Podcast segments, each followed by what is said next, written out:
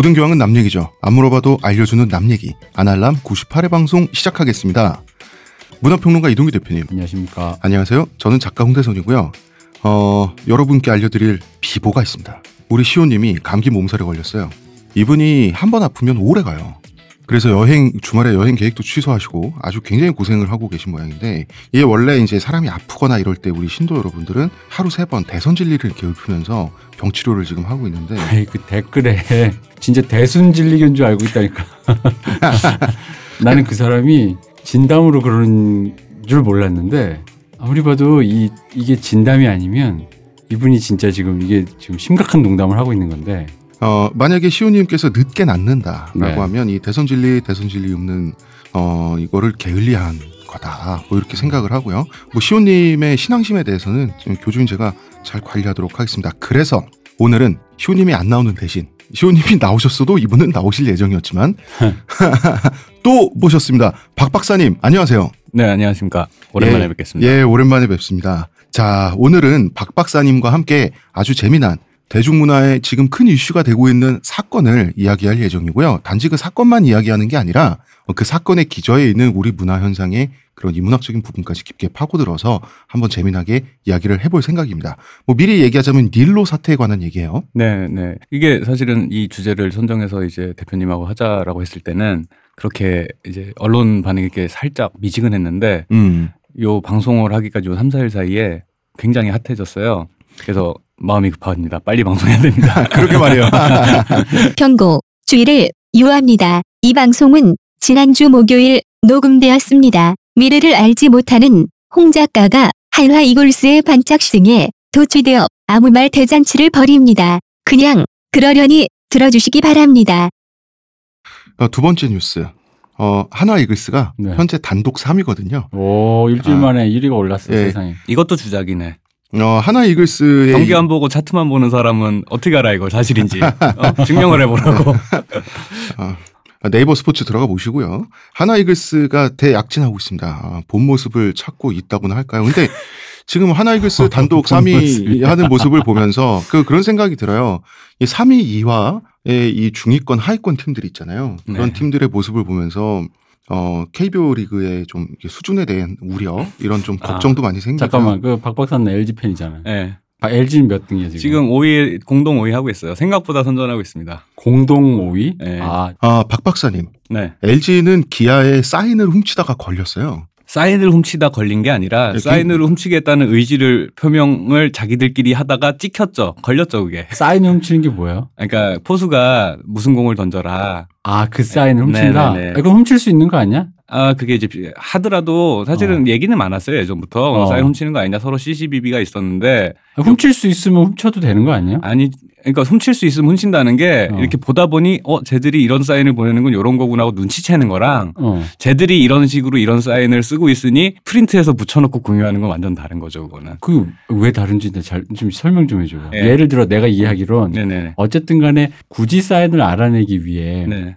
도청 장치를 한다든가 뭐 그- 그런 거면 좀 안 좋지만 그 비슷한 케이스도 있었죠. 어, 미국이나 뭐. 그렇지. 네. 근데 그냥 내가 하다 보니 알았어. 네네. LG에 사인은 대충 이런 이런 네. 루틴이야. 예, 예. 그래서 우리가 프린트해서 공유했어. 예. 이게 이게 이게 나쁜 거야. 이게 뭔가 도덕적으로 이렇게 지탄받는 행위인 그러니까 굉장히 거야. 비매너라고 받아들여지고 있는 거죠. 아 그래? 예, 비매너인 거죠 기본적으로. 아니 그럼 저기 그러니까 제가 눈치가 굉장히 빠른 사람이어서 어. 아 그리고 사실은 사인을 보는 것도 예를 타자가 서가지고 음. 눈을 힐끔거리면서 포수가 보내는 사인을 보는 것도 비매너예요. 아 그렇지. 그건 원래 네. 보면 안 되는 거잖아요. 네네. 어. 그리고 뭐 예를 들어 2루에 있으면 보이잖아요. 보이지. 포수가 하는 걸. 그것도 어. 예를 들어가지고 뭐 오른손을 들면 오른 코- 인코스다, 뭐 왼손을 들면 아웃 코스다 이런 식으로 공유하는 거 있잖아요. 어. 이런 행위 자체가 사실은 하면 안 되는 행위인 거. 그게 이제 규칙을 제가 정확하게 몰라서 이게 반칙으로 어, 취급을 받는지 모르겠는데 그런 식으로 이제 공공연하게 하는 거 대놓고 하는 것 자체는 비매너인 건 거죠. 어 잠깐만. 지금 말씀하시는 도중에 제가 순위를 보니까 네. 그때 144경기라 그랬죠? 그렇습니다. 144경기 늘어나지 않았나? 160 몇 경기로? 아 160 몇 경기야? 예, 팀이 10개가 어쨌든 됐으니까.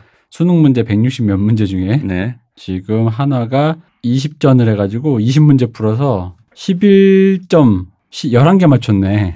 9문제 틀리고 LG 몇 개야? LG 열 문제하고 열한 개 둘이 비슷하네. 한 게임 더 이긴 거죠 사실은. 어, 뭐 예. 별거 없네. 근데 뭐 이제 사인을 훔치고 하는 이런 좀 이런 지저분한 얘기들 이게 이제 솔직히 3위 팀의 입장에서는 이 중하위권 그이 아랫마을에서 벌어지는 좀 이렇게 바닥 정서거든요. 그거에 대해서 정서 하류 인생에 하류 야구 하류야. 하루하고 야 죽인다. 네, 그런 인생. 그런 거에 대해서 딱히 제가 이제 네. 언급- 올라가 볼라 그랬어 올라가 보려고. 예. 언급을, 언급을 하고 싶지 않고 우리도 하나처럼 성공하고 싶어서. 되게 아유 부러워. 네, 열심히 해- 적이다 이거. 열심히 해보시고요. 예. 야, 아, 어쨌든 아 맞다 그 사인. 훔쳐서 그 이겼나요? 기아를? 좋습니다. 아 졌어요? 아니 아. 내가 야구를 진짜 모르나 봐. 사인 네. 쳤다길래 나는 순간적으로 그 포수 투수가 주고받은 사인이 아니라 그 무슨 아 LG 팬들이 아니 뭐 다른 팬들이 이렇게 미리 팬들 주려고 사인해 놓은 거. 아. 아 근데 이게 이게 스포츠란 게 스포츠란 게 그렇잖아요. 원래 폭력은 불법이지만 아이스하키에서는 어느 정도의 드자비는 용납하고 이런 것처럼 이렇게 눈치코치로 이루어지는 그 지점이 있는데 네. LG는 그 사인을 목록화 인덱싱 해가지고 음. 그걸 A4용지에 써서 붙여놨어요 선수들 예. 보라고. 제가 알기로는 그리고 그게 카메라에 찍혔어. 예. 예, 이걸 저희가 바닥 정서라고 하는 거거든요. 하루 인생이네. 자 일단 한 달 후에 봅시다. 여름에 봅시다 어떻게 되는지. 야, 이거 진짜 재밌네. 야구 팬 두 명이 모아놓으니까 이거 아주 그냥 개판이군요. 예. 개판. well, 뭐 KBO가 그렇죠 뭐. 자, 저희 아날람은 호텔스닷컴과 국내 최고 조건의 프로모션 페이지를 진행하고 있습니다. 국민카드 이용자라면, KB카드 이용자라면, 한국인이라면 음. 아날람과 호텔스닷컴 프로모션 페이지를 이용했을 때 국내 최고 조건으로 국내외 어떤 여행시 숙소를 잡을 때도 가장 싸게 이용을 하실 수가 있죠. 자, 주소는 kr.hotels.com 슬래시 best coupon입니다. 남 얘기몰에 오셔도 바로 대표님께서 어, 클릭 한 번에 가실 수 있는 링크를 걸어놨어요. 네. 많이 많이 이용해 주시고요. 저희는 광고 듣고 오겠습니다. 지금 티스템 두피 클렌저와 두피 에센스를 검색해 보세요. 과학이 당신의 모발에게 주는 선물 티스템입니다. 여러분 남 얘기 몰도 있지만 대마시안 샵도 있습니다. 대마시안 샵에서 물건을 많이 사시면 저희한테 도움이 됩니다. 대마시안 샵 여- 이름이 샵 이름이 대마시안. 네, 대마시안 샵입니다. 뭘, 뭘 팔죠? 그 가, 가렌의 칼을 팔고 그런 거야. 이 엄청 다이슨 청소기도 파는 아. 엄청난 몰입니다. 음. 전 대마시아 이러면은 무슨 뜻인지 모르고 그 음. LOL의 리그 오브 레전드에 가렌이라는 캐릭터가 맞아 맞아. 그 대마시안이랑 같은 건가요? 그 대마시안 같은 거 같아. 아직 저도 안 무슨 먹었습니다. 무슨 뜻인지 음. 모르겠어서. 음, 어쨌든 그렇게 막 지은 음. 이름으로 장사하고 계시는 샵이 있다. 네, 물건이 굉장히 많은데요. 그 물건은 여기 입점된 물건은 대마시안 샵이 제일 싸요 우리나라에서. 음. 예, 그거는 확실하게 보장이 되는 그 최저가로 지금 가는 굉장히 잘 나가는 샵이기 때문에 여러분 이용 많이 하시면서 저희 아날람 청취자로서 왔다라고 밝혀주시면 저에게 도움이 많이 됩니다. 자 이제 본론에 들어가 볼까요? 저희가 박 박사님을 모신 이유가 바로 이 사태 때문이에요. 네, 제가 박 박사를 드자비를 해가지고 이걸 빨리 해라. 쥐어 짜냈죠. 네, 쥐어 짰죠. 닐로 네. 사태. 사실은 이제 이 대표님이랑 이걸 하자라고 하던 타이밍에는 그 언론에서 반응이 사실은 좀 미온적이고 기자들이 사실 내용 파악을 잘 못하고 있었어요. 예. 그렇죠. 왜냐하면 예. 이게 의외로 depth가 있어요. 그리고 약간 이 내용 자체가 그들만의 리그라고 인식하다 보니까 그렇죠. 약간 뭐랄까 그런 어, 메이저 기자나 이런 사람들이 이런 류의 그 depth를 삿되다라고 약간 생각하는 경향이 있잖아요. 바쁜 사, 사실 바쁜 사람은 파악하기 힘든 내용이긴 해요. 근데 음. 그 대중문화 기자가 이런 식의 내용을 삿되다라고 생각하는 음. 거, 그 사실 좀 게으른 거잖아요. 근데 우리가 이제 오늘 바로 그 삿되다라고 생각하는 감정까지 한번 네. 얘기를 해볼 네. 생각이에요. 그 부분까지 가지 않으면 음. 사태를 이해하기 힘들어요. 네. 그리고 박 박사님, 이 사태가 원래는 메이저 기자들은 별로 그렇게 관심이 없었는데 관심이 없다기보다는 관심은 있죠. 왜냐하면 온라인에서 화제가 음. 되고 클릭수를 유도할 수 있으니까 관심은 있는데 내용의 디테일을 파악하기가 좀 힘들었었다 아. 보니까 기사 내용들이 이제 팬들이 보기에는 약간 좀 뭐라지 미진했던 거군요. 예, 그렇죠. 그러다가 녹음을 해야지 하고 준비하는 요 3, 4일 사이에 엄청나게 핫해졌어요. 예, 이 핫해진 이유가 기자들이 달려들어서가 아니라 각종 커뮤니티의 네티즌들이 그렇죠. 예, 그 감정이 뜨겁다 보니까 이게 물 밑에서부터 이게 핫해지게 커진 이슈로 올라왔잖아요. 예, 예. 그런 점이 좀 특이합니다. 왜 그런지를 좀 알아보고자 저희가 박 박사님을 모셨어요. 네. 예, 이번 주 방송 1부는 닐로 사태에 대한 이야기를 일단 시작을 해보겠습니다. 잠깐만 이 닐로 사태라고 해도 되나? 닐로 예, 상관없어. 상관없어요. 그, 예, 예. 사태 그, 맞아요? 예. 가온 차트에서 닐로 사태 팩트 체크라는 글이 나오고 이게 좀 아니 왜냐면 좀 아- 안타깝긴 해서요. 왜냐면 나는 개인적으로 그냥 아티스트에게는 좀 더 온정적인 시선이 있다 보니 그러니까 그런 식으로 분리를 할 수도 있는데 음. 지금 사람들의 감정이 안 좋은 이유가 뭐냐면 이 회사 이름이 이제 리메지 엔터라는 회사와 그 음. 회사에 소속된 사람들의 반응이 음. 만약에 사실은 이제 네티즌들의 의심이 사실이 아니라면 억울하겠죠. 음. 근데 만약에 근데 이미 밝혀진 여러 가지 그 온라인상에서 바이럴 마케팅이라는 이름으로 행해진 여러 가지 음. 작업들이 이 보니까 회사하고 가수들이 사실 거의 한 몸이에요 보니까 음. 음. 거의 한 몸이다 보니까 왜냐면 일단 소규모 회사기도 하고 뭐 우리가 오늘 내일 방송에 좀 자세히 더 이야기를 할 얘기지만 네네 그러니까 이 사람들이 잘못했다가 아니라 네네 객관적으로 의심스러운 건 사실이냐 정황이 예 정황상 의심스러운 네, 것도 정황상 사실이고 좀 그런 게 있고 그러다 확정할 수는 없어요. 확정할 수는 음. 없기 때문에 말을 좀 조심해서 해야 되고 그리고 닐로 씨 자체에 대해서도 이 개인의 인격에 대해서는 조심스럽게 말해야 되는 것 같고 네. 그래서 그러다 보니까 이제 닐로 사태라고 말을 하면 네네. 뭐 마치 무슨 뭐 같잖아 저기 최근 대한항공 또 갑질 약간 그런 네. 인격이 의심스러운 예, 사람 이름을 한번 쓰면 그러다 보니까 예. 예. 그냥 차트 조작 의심 사건 정도가 괜찮겠죠. 그러면은 이제 이제 이게 이제 인덱싱이 안 되죠 사람들한테서. 아, 음. 일단 우리는 그렇게 부르자 이거지. 네. 어, 아마 제목에는 닐로 사태라고 얘기를 하겠지만 네. 음, 음, 우리가 조금 더 말을 할 때는 네. 음. 그 하긴 차트 조작 의심 사건 정도로 멜론 차트 조작 의심 사건 정도로 우리가 말할. 땐 뭐 줄여서 닐로 사건 정도로 네네. 이야기할 수도 뭐 있는 사건 거죠. 정도가 낫겠네요. 자 세상에는 대중문화라는 게 있어요. 그 중에는 음악이란 게 있습니다. 그 아 이제는 좀 돌아가신 지 오래됐구나. 움베르토 에코 네. 이 철학자분이 현대는 문화 예술에 있어서 음악의 시대라고 특정을 할 정도로 음. 음악의 소비가 지금 문화에서 굉장히 중요하잖아요. 네. 한류라는 현상의 중심에도 뭐 드라마만 있는 게 아니라 음악이 굉장히 강력하게 있는데 그 기본적인 얘기만 하면 간단해요. 사람은 자기가 좋아하는 걸 발견하면 들으면 되고요. 음. 찾아서 발견해도 돼요. 근데 대중문화라는 게 말 그대로 트렌드라는 거잖아요. 남들이 무엇을 많이 소비하는가. 요게 무시할 수 없는 요소가 돼요. 그렇죠. 그게 이제 뭐 사실 닭이 먼저냐 달걀이 먼저냐인데 뭐 많이들 좋아하다 보니까 대중문화가 되기도 하고 많이 좋아한다고 하니까 나도 해야지가 되기도 하고. 그쵸, 뭐 밴드웨건 효과라고도 하지 예, 않습니까? 예, 그렇죠. 그 현상이 강력하다. 그럼 뭐 영어로 옛날에 센세이션이라고 음. 이렇게 했는데 남들을 따라서 이렇게 들을 수도 있고 음악을 왜 이렇게 많은 사람들이 내, 나 아닌 다른 사람들이 소비하는지 궁금해서 나도 따라 듣는 경우가 있잖아요. 네. 네, 그렇죠. 그렇게 하지 않으면 이제 같은 문화를 공유하지 않으면 소통하기 힘들기도 하고. 예, 음. 궁금하기도 예, 하고 그렇죠. 그리고 무엇보다 대중에 많이 소비되는 컨텐츠는 내 눈 내 귀에도 노출되죠. 그렇죠.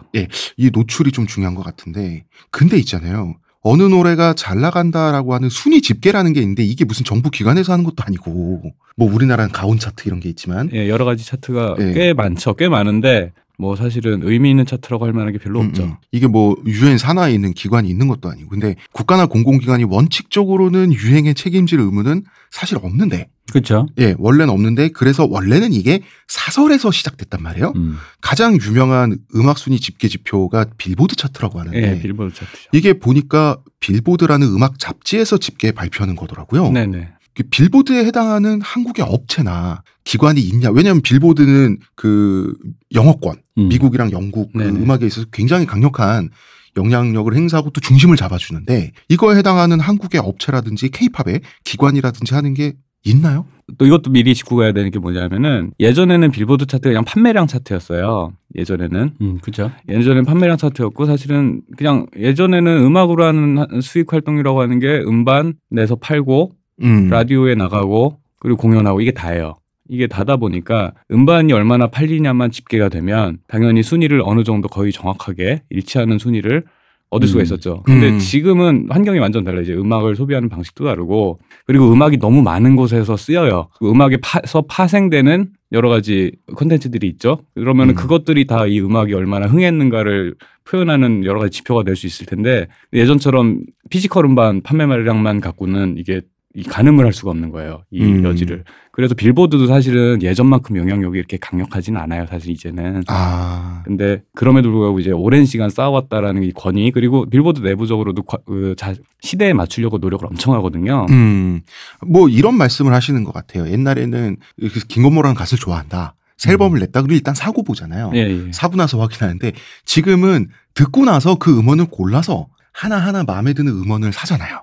500원씩 주고. 그렇죠. 그러니까 어 앨범이 통째로 팔리지도 않고 네. 수익 구조도 다르고 예. 그리고 말씀하신 대로 음악이 굉장히 뭐 음악만 이렇게 듣는 게 옛날에 60년대 70년대 배경으로 하는 미국 영화를 보면 어떤 음악이 히트한다. 네네. 그럼 히트하는 장면을 보여줄 때 해변가에서 라디오에 그 음악이 나오면서 젊은이들이 춤춘다. 네네네. 이런 거였다면 지금은 뮤직비디오랄까, 네네. 네, 댄스랄까. 그리고 음악이 공간의 무드를 만드는데 워낙 중요하다 보니까 음, 그 게 사실 예를 들어서 이제 그 오늘 얘기해야 될 멜론 차트 이런 것들을 보면은 그러니까 요즘에 음원에서 되게 음원 차트에서 되게 강한 음악 중에 하나가 팝인데 easy listening 계열에 가까운 음악들이 되게 강력해요. 어, easy listening이라고 하는 것은 누구나 들었을 때 편안하게 네, 귀에서 흘러가는 편안하, 쉽고 음. 편안하게 이렇게 소비할 수 있는 그렇죠. 그 전에 부드러운 음악들. 그렇죠. 그런 음악들 그리고 들었을 때 거슬리지 않는 음악들. 음, 근데 그런 것들이 차트에서 굉장히 강세예요. 그게 왜 음. 그러냐 보면 매장에서 틀기 좋아서 그렇거든요. 음. 아, 매장에서 틀기 좋고 BGM으로 틀어놓기 좋은 거예요.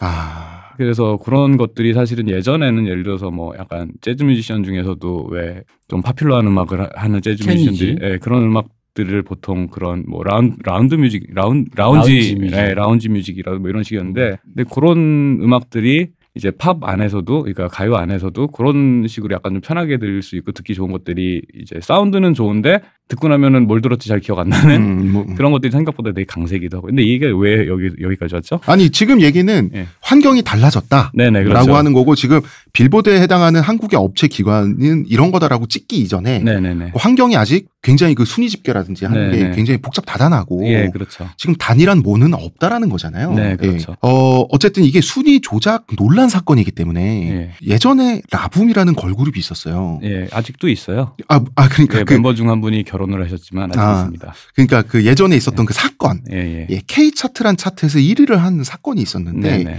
K 차트가 저 뮤직뱅크에서 얘기하는 거고요. 예, 예. 뮤직뱅크에서 1위를 했다는 건데 그게 이제 라붐 이전에도 여러 가지 그 사재기 시도가 있었는데 문제는 사재기입니다라고 땅땅 결론이 난 적이 없어요. 그걸 누가 결론을 내주겠어요? 그러니까 뭐 물증 같은 거 뭐 눈에 보이는 증거라는 정황 거. 증거랑 거의 확실해 보이는 영수증이 없다거나 뭐 영수증이 이상하다 여러 가지 그 증거들이 있는데 이게 사재기예요라고 인증을 해주려면 이게 사재기가 범죄가 되려면 고발하는 주체가 있어야 되고 음. 그리고 피해 주체가 있어야 되는데 음. 없잖아요. 없거나 누군지 특정하기 힘들어지잖아요. 그러니까 그 법적 기준이 애매하잖아. 네. 예를 들어서 라붐이 1위를 하면서 억울하게 1위를 못한 사람은 피해를 예. 받을 수도 있다고 볼 수 있지만 그 피해를 얼마로 집계할 거며 예. 이런 게 법리적으로 애매하잖아요. 그, 그 라붐이 1위 했다고 1위를 안 했다고 해서 네가 꼭 1위 할 수 있는 보장이 있느냐 그건 아닙니까? 어, 그런 식으로 질문하면 어. 대답을 못 하잖아. 네. 거기다가 그때 당시 이제 라붐이 사실 그 이전에도 사재기 의심 엄청 많았어요. 엄청 네. 많았고 뭐 거의 확실하다고 생각하는 경우도 많았는데 이건 음반 사재기죠. 음반. 음. 이제 음원이 아니라 음반 사재기였는데 하필이면 상대가 아이유였던 거예요. 음. 그날 음. 1위 할 때. 근데 아이유 입장에서는 아이유는 뭐 이제 뭐 1위를 한 번 더 하거나 말거나 별. 별 관심도 없고 이제 아이유 팬들 자체도 별 관심이 없는데 누군데 아이유를 제끼고 1위를 해? 가 되는 거예요. 그- 사람들이. 그건. 화제성이 될 수밖에 음. 없잖아. 예. 그러니까 아이유 자체는 막 되게 훈훈하게 어 1위 했어 축하해 하고 갔어요 집에. 네. 근데 이제 라붐이 욕을 먹을 수밖에 없는 상황이 돼 버렸죠. 그- 게다가 이제 요거가 그 전에도 얘기했지만 음. 그러니까 사재기라는 건 어떤 의도가 증명된다라는 그 왜 표절과 비슷한 얘기거든요. 이 사람이 음원 순위를 굳이 뻥튀기를 하기 위하여 무언가 무리한 시도를 하였다가 거의 사재기에 적하는 어떤 심리적인 의도란 말이에요. 음. 사람들이 이렇게 꽂는. 근데 이제 라붐의 이 시도를 보면은 사재기인지 몰라. 그런 의도까지는 우리가 사람 마음 모르잖아. 근데 어쨌든 이 방식으로 순위를 뻥튀기는 할수 있어라는 예. 어떤 시그널을 방식, 줬다. 그치 시그널 그러니까 그 뭐라 그러게 이 프로세스를 네. 대중에게 공개한 거지. 네. 그러면 음, 누구든지 약간 욕을 먹을 생각하면 혹은 이걸 약간 어떤 조금만 뭐 이렇게 modify 해가지고 은폐 시킬 수만 있으면 얼마든지 순위를 조작할 수 있는 이런 식의 방법이나 경로들이 많다라는 시그널을 시장에다 던진 거거든요. 맞아요. 그러니까 꼭 라붐이 그랬다는 건 아니지만 그지? 이렇게 저렇게 하면 라붐과 같은 결과를 만들어낼 수 있겠다라고 하는 그 프로세스는 음. 그게 라붐이 처음 한 건. 아니고 그 전에도 음. 수없이 많은 그런 의심과 정황들과 있었는데 이제 사재기에 대해서 법적으로 처벌 기준이 있어. 그러니까 법적 기준이 있어요. 있으나 피해자가 누군지라고 말을 특정하기도 힘들고 가해자가 그렇죠, 뭐. 누군지도 모르고 피해 사실이 어떤 피해를 받았는지 음. 하다 보니까 흐지부지 넘어가고 이제 팬들만 열받는 거죠. 그죠 이제 뭐 가수 중에 하나가 제가 십자가를 매겠습니다 해서 나서서 고발한다는 것도 웃기고 그 얼마 전에는 원어원 얘기하면 저희가 폭격당할라나요? 아니 괜찮아. 괜찮아요? 그 원어원이 뜬금없이 10만 장이 팔렸어요. 네. 음. 근데 그냥 10 끝자리가 떡 떨어지게. 근데 음. 이제 한터 차트 기준으로 이제 10 10만 장이 딱 나- 하루에 이제 한, 한 곳에서 나가는 것처럼 보이게 딱 떨어지게 나갔는데 이상한 거죠 당연히 이렇게 음. 단위가 왜냐하면 한터 차트는 한터 차트에 가입된 가맹점에서 소매로 팔린 양만 측정을 하는데 음, 일단 소매점에서 10만 장을 갖고 있는 것도 이상하고 음. 정상 이상하게 찾아보니까 일본에 있는 이벤트 대행사에서 사갔대 사갔대는데 이벤트 대행, 대행사에서 10만 장을 예, 뭐, 뭐, 거기서 이제 팬사인회 한다고 뭐 대량으로 필요하다. 근데 보통 그런 거는 출하량으로 잡혀서 이제 가온 차트라고 출하량으로 집계한 차트가 있어요. 음. 거기에 잡혀야 되는데 한터 차트에 잡힌 거야. 근데 한터 차트가 해명을 이상하게 해가지고 뭐 문제 없다는 식으로 이- 해명을 이상하게 했는데 해명이 왜 문제가 됐냐면 모모랜드가 불과 그 한 달 전에 네. 8천 장인가가 한 방에 나갔어요. 역시나 소매점에 8천 장이 있는 것도 이상하고 음. 이상한데 얘네도 똑같은 변명이었어요. 일본에서 이벤트 하느라고 사갔다. 음. 근데 그거는 업체끼리 거리잖아요. 거래잖아요. 사실. 그러니까 아니 그 소매점에 예. 8천 장이 한 번에 있- 한 가수의 8천 장이 한, 장- 한 번에 있다는 게 예, 예. 이게 아니 근데 그 업체끼리 겨, 거래는 도매 아니야. 그러니까 그 그러니까 출하량이 잡혀야 되는 건데 근데 그게 이제 그게 잡혔어. 그래서 한터 차트하고 모모랜드 측에서 서로 해명을 하고 뭐뭐 무역 거래할 때 나오는 영수증 갖다 뭐 증빙하는데 그게 한터 차트에서 볼 때 이상하다 해가지고 문체부에 고발을 했어요. 음. 한터 차트 대표 나 그때 얼굴 처음 봤어. 네. 기사까지 내면서 밝히겠다 뭐 이러더니만은 음. 불과 한 달 있다가 원어원이 비슷한 일을 했을 때는 이건 맞대. 음 우리나라에서의 사재기를라는 것에 대한 태도가 이래요. 업자들이 대하는 태도라는 게. 음, 그러니까 믿을 수가 없는 거예요. 이 차트들을 전부 다. 음. 이거는 이제 단적인 이 얘기는 더 자세히 또 뒤에 하겠지만 예, 뒤에 자세히 이제 곧 풀겠지만 여기서 이제 재밌는 얘기는 그거예요. 결국 어쨌든 경제가 발생했잖아요. 네네. 누가 돈을 벌잖아요. 네. 그럼 사실 돈을 벌면 좋은 거잖아. 내수진장 차원에서. 아니 원원이 100만 장 팔고 예. 엑소가 100만 장 또 팔고 좋은 거잖아요. 네네. 근데 사람들이 어딘가 이게 불편한 구석이 있는 거야. 그러니까 아 그렇구나라고 어. 그냥 믿고 넘어가기에는 뭔가 이게 걸린다는 거죠. 어, 그죠. 이상하다 나- 이거잖아. 이 기본적으로는 이제 차트라는 게 네. 차트 자체에서 1위를 했다는 걸로 얻는 수익보다는 음. 그 파생 효과가 더 커요. 그렇겠죠. 그래서 그 파생 효과를 노리고 하는 것들인데 음. 근데 문제는 방- 계속 얘기하지만 피해 사실을 특정하기가 힘들어요. 피해 사실 뭐 무슨 피해 받았어? 같은 얘기가 반복되지만 이러다 보니까 그냥 이상한 일만 계속 벌어지는데 열받네 끝. 음. 계속 그러고 있는 거예요. 계속. 근데 사실 우리는 그 이상한 일만 벌어지고 있는데 열받네 끝이 음.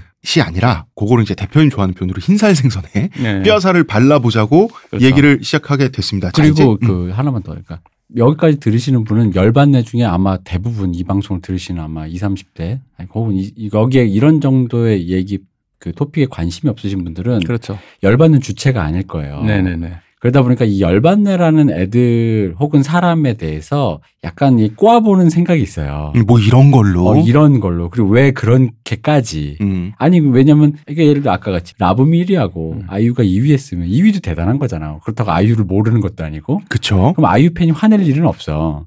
근데 화를 낸단 말이야. 화낸단 말이야. 라붐이 1위를 했다라는 게 다른 팬들이 그럴 필요가 없다니. 바로 그 왜 누군가가 화를 내느냐까지 우리가 지금 한번 얘기를 해볼 거예요. 음, 그게 그렇죠. 여러분들이 그냥 무시하고 흔히 말하는 이게 90년대 저기 우리 이회창 예, 대표가 예. 했던 빠순이 서사. 그렇게 깔아만 볼 얘기는 아니다라는 증, 측면에서 우리가 지금 이제 이 얘기를 하는 겁니다. 네. 그렇습니다. 자, 이제 이야기의 한 중심으로 한번 들어가 보겠습니다. 닐로. 닐로라는 이름을 박 박사님. 네. 저는 들어본 적이 없어요. 어, 이 방송을 들으시는 분도 그렇고 아마 요번 요즘 연애면 좀 보시는 분이면 이제 어 그래 하면서 이제 뭐 아니면 멜론을 이용하시는 분 1위에 계속 계신 게 얘가 누군데 하고 하는 분들이 이제 이제 요 한 주 사이에 많이 생겼죠. 그쵸. 음. 근데 이 분이 일단 이 분들의 이제 밝혀진 부정행위는 네. 사실은 이제 바이럴 마케팅 관련해서는 일단 이미 이제 밝혀진 그거밖에 없고 그래서 이분에 대한 판단을 제가 최대한 그 안 하는 방향으로 이분 음. 자체에 대한 판단 안 하는 방향으로 그냥 건조하게 말을 할게요. 그러니까 닐로라는 예. 가수 예, 예. 한 명의 사람에 대해 사람의 네네. 인격에 대해서는 우린 관심이 그렇게 예. 없는 겁니다. 예, 알고- 네네. 그리고 중요한 건 이 모든 행위의 주체는 사실은 리메즈 엔터라는 이 소속사죠, 사실은 네, 이. 소속사고. 근데 이제 이제 차트에서 보이는 게 닐로의 지나오다라는 곡이다 보니까 닐로라는 말이 이제 사람들이 더 알아듣기 쉬우니까 이제 그 말을 했어요. 리메즈 엔터로 라메지아, 라네지아 이렇게 이름 헷갈리잖아요. 예, 예. 그런 것도 그리고. 뭐 사- 사람들이 이제 이게 이런 거잖아요. 듣도 보도 못했어. 네, 무명 가수인데 갑자기 멜론 차트 1위를 차지했어. 네, 네. 근데 이게 보니까 아이돌 팬덤이 이상하단 말이에요. 네네. 그래서 음원 추이의 이상함을 지적하면서 이 사재기 의혹이 시작이 됐어요. 그렇죠. 그게 사실은 이제 그 이전엔 이런 일들이 이제 종종 있는 일이에요. 사실은 이렇게 무명 가수가 갑자기 차트 역주행을 해서 음. 1위를 했다. 누군데 어 노래 좋네 하면서 이제 그런 일들이 꽤 많았어요. 꽤 많았는데 최근에 뭐 저 멜로망스의 선물 음. 그리고 뭐 윤종신의 좋니 네. 그리고 가장 가까이는 장덕철이라는 팀에 이- 나 그분 이게 세, 세 분이 한 팀이더라고요. 음. 그러니까 중간 첫 글자 중간에 있었던 장덕철이라는 네. 분의 그분이 지금 닐로랑 같은 회사예요. 음, 어, 리메스 엔터테인먼트입니다. 네. 그리고 이제 닐로가 갑자기 갑툭튀해서 1위를 먹으니까 음. 이상하잖아. 그리고 사람들은 납득을 안 한단 말이에요. 그래서 신조어도 나왔어요. 네. 날로 먹다가 아니라 닐로 먹다. 네, 그렇죠. 이런 핫한 신조어죠. 예, 그 신조어. 인- 인생 닐로 먹고 음. 싶다. 네. 자, 결론을 우리가 내릴 순 없고 사실만 얘기하자면 닐로의 소속사였던 리메즈 엔터테인먼트는 전에 리메즈 뮤직 마케팅이라는 회사가 전신이거나 최소 자매 회사인 네. 한 몸이에요. 근데 이 대표 이시우 씨는 마케팅 회사를 먼저 운영했어요. 네, 네. 그리고 이 마케팅은 다름 아닌 바이럴 마케팅이에요.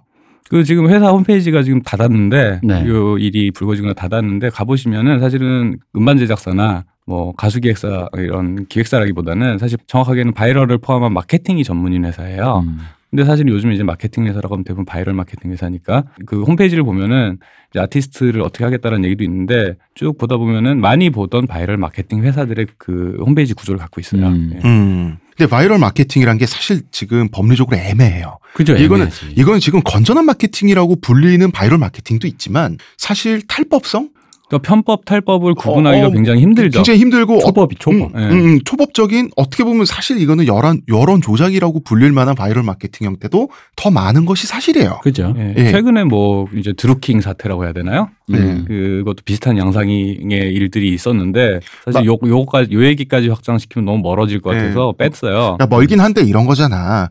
그냥 댓글 살포 음. 그 여러 개의 계정 아이디로 그냥 물량 공세하기 예, 예. 기계적으로 계속 클릭하기 네. 요런 거 요런 거를 돈 받고 한다라고 네. 하는 것은 사실 이게 굉장히 느낌이 안 좋은 건 사실이잖아. 그렇죠. 그러니까 이거에 대해서 아우 적법한 홍보 방식이네요라고 말할 사람은 없을 거예요. 불법 적법은 법률이 해당 법률이 없은 없거나 미비하니까 판단을 못 하겠지만 적어도 이제 이상하죠. 그쵸. 예. 어 적어도 이게 건전하다고 말할 사람은 없는 뭐 거지. 아주 옛날에 보면은 뭐 이렇게 동네 그 조선시대 동네 아이들에게 이제 과자 하나 들려주고 음. 어, 누가 왕이 된드라라고 이렇게 노래 부르고 생겨라 뭐 이런 이런 식의 이제 것인데 근데 지금 시대에서는 그거를 사실은 이제 온라인에서 한다고 했을 때 예를 들어서 100만 명의 사람이 이 의견에 동의를 해서 같은 의견을 온라인상에 표출을 하면 모르겠는데 이게 온라인에서 웹에서 구현되다 보니까 음.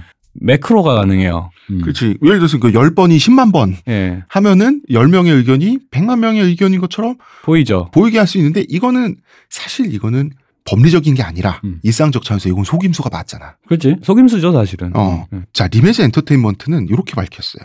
아, 우리의 마케팅 기법을 사용했다. 네. 회사의 노하우이므로 자세한 방식을 밝힐 수는 없지만 어쨌든 불법성은 없었다. 음. 이렇게 밝힘으로써 사실 이게 뭐 좀 네티즌들은 자충수라고 하는데 바이럴 마케팅임은 시인한 상태예요 지금 사실적으로.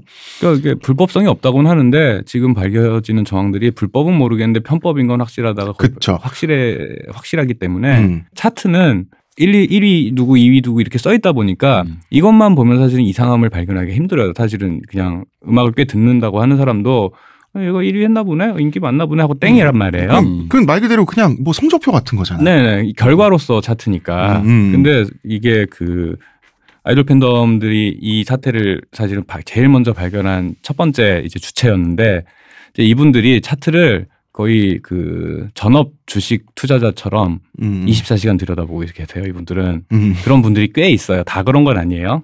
이제 꽤 있는데 근데 이분들이 그 차트를 이렇게 들여다보는 이유가 뭐냐면 일단 자기가 좋아하는 아이돌이나 가수의 순위를 유지시키거나 혹은 확인을 해야 되니까 음. 또 있고 그리고 그런 걸 비교하는 걸 좋아하는 사람들도 많고 음. 아, 비교는 재밌죠. 네, 예, 그렇죠. 줄 세우는 거 원래 재밌잖아요. 그 우리가 지난 에피소드 얘기했지만 결국 자기가 좋아하는 아티스트의 성공을 바를 때 그 성공을 뭘로 확인하느냐가 제일 척도가 어쨌든 차트라는 거죠. 그렇죠. 음. 그냥 저 같은 문외한이 알기로는 그 곡이 나와서 인기곡이 돼서 네. 1위를 먹는다라고 하면 그냥 위로 그냥 이렇게 계단형으로 그냥 잘 올라갈 것 같거든요. 네, 네. 예. 근데 이게 전문적인 팬덤이 보기에는 네. 아, 요건 요런 형태구나 라고 1등 먹는 그 순위 그래프가 올라가는 방식이 다르다고 그러더라고요.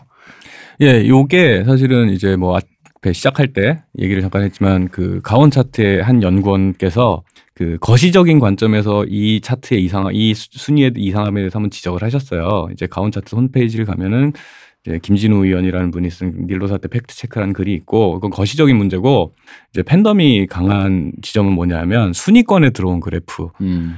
이제 멜론 사이트를 들어가시면 지금 이제 이제 컴퓨터를 그 앞에 계시면 이제 들어가시면 첫 메인 화면에 실시간 차트가 있어요. 그럼 실시간 차트를 클릭을 해보면 옆에 화살표로 접어진 화면이 이렇게 있는데 네. 그걸 클릭하면 5분 차트라는 게 떠요. 음. 그러면 그게 뭐냐 이제 주식을 하시는 분들은 알겠지만은 왜 주식도 그래프가 보면 분봉이 있고 분 단위의 봉이 있고 뭐 일 단위 봉이 있고 주간 주봉이라 주봉이 있고 뭐 이렇게 여러 가지 그쵸. 시간을 기준으로 나눈 차트의 변화가 있잖아요. 음. 그걸 음악 차트에다 적용을 한 거예요. 그걸 어떻게 했냐? 5분 단위로 적용을 했어요. 그걸 이제 5분 차트라고 하는 거죠. 네. 근데 그 5분 차트가 보여주는 게 뭐냐면은 5분 차트 안에서 일단 3위 안에 들어와야 그래프가 보여요. 아, 그래서 3위 안에 들어와야 24시간 동안 이 음원이 그린 이용자 수의 추이가 보이고 음. 5분 차트로 들어가면은 3위권 안에는 1, 2, 3위 음원에 1시간 안에서의 등락이 보여요. 음. 근데 뭐 예를 들어서 주식 투자자라면 그걸 보고 저점일 때 사서 고점일 때 팔고 이러려고 보는 거잖아요. 예. 근데 이거를 갖다가 팬덤이 왜 보냐 하면은 이제 이것도 음원 선택이 잘 나오는 팀 얘기예요. 음원 선- 이 3위 안으로 안 들어오면 사실 이것도 의미 없는 짓이에요. 음. 그러니까 보통 대형 팬덤들이 많이 보죠. 음.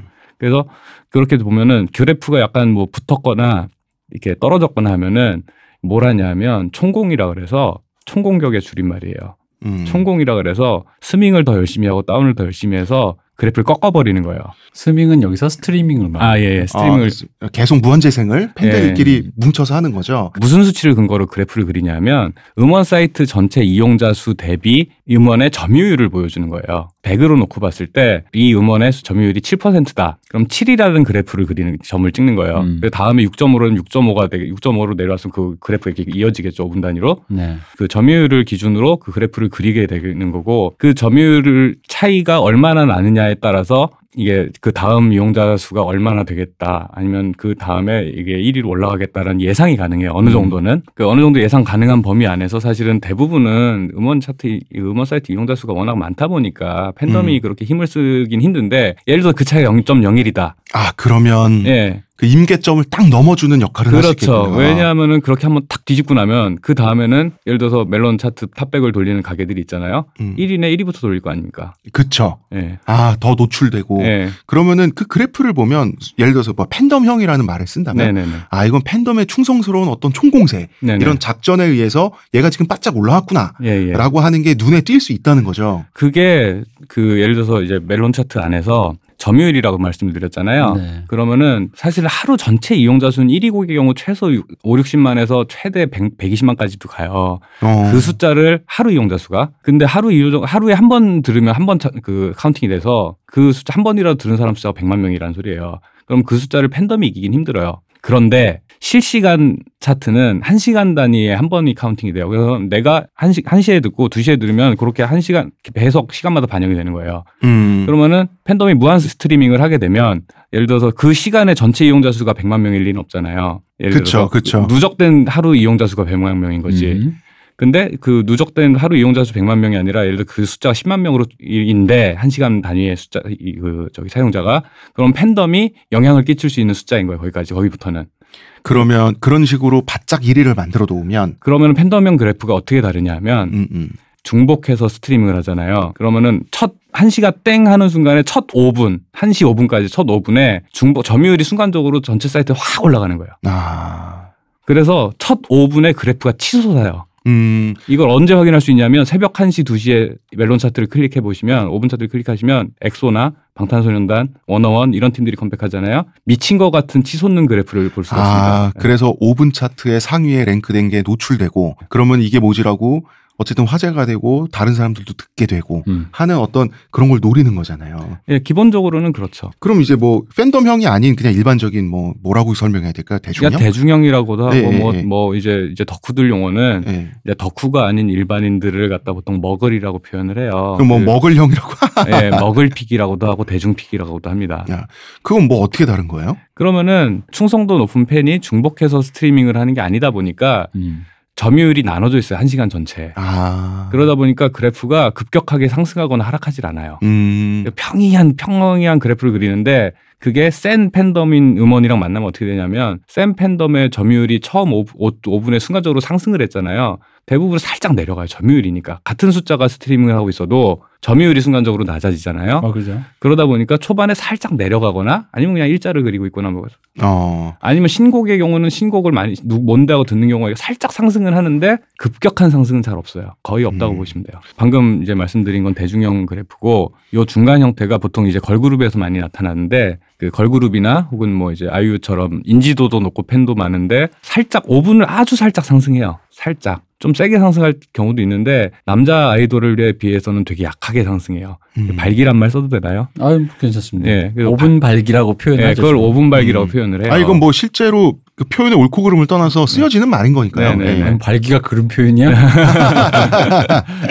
그 그래서 그 흔히 그 발기각에 따라서 팬덤의 파워가 측정이 돼요, 사실은. 그 팬덤의 화력이라 그러죠. 음. 아. 웃기는 게 뭐냐면은 그걸 발기각이라고? 예, 그래서 재밌네. 예, 이게 이제 재밌는 게 또 뭐겠냐면은 그래서 엑소나 워너원 같은 그런 큰 팀, 엑소, 워너원, 방탄 이런 큰 대형 남돌들이 컴백을 하잖아요. 컴백 전날 음. 밤 차트를 보면 뜬금없이 이전 앨범의 타이틀곡들이 불쑥 올라와요. 음. 갑자기 막 여러 곡 차트인을 하고 왜? 화력 체크를 하는 거예요.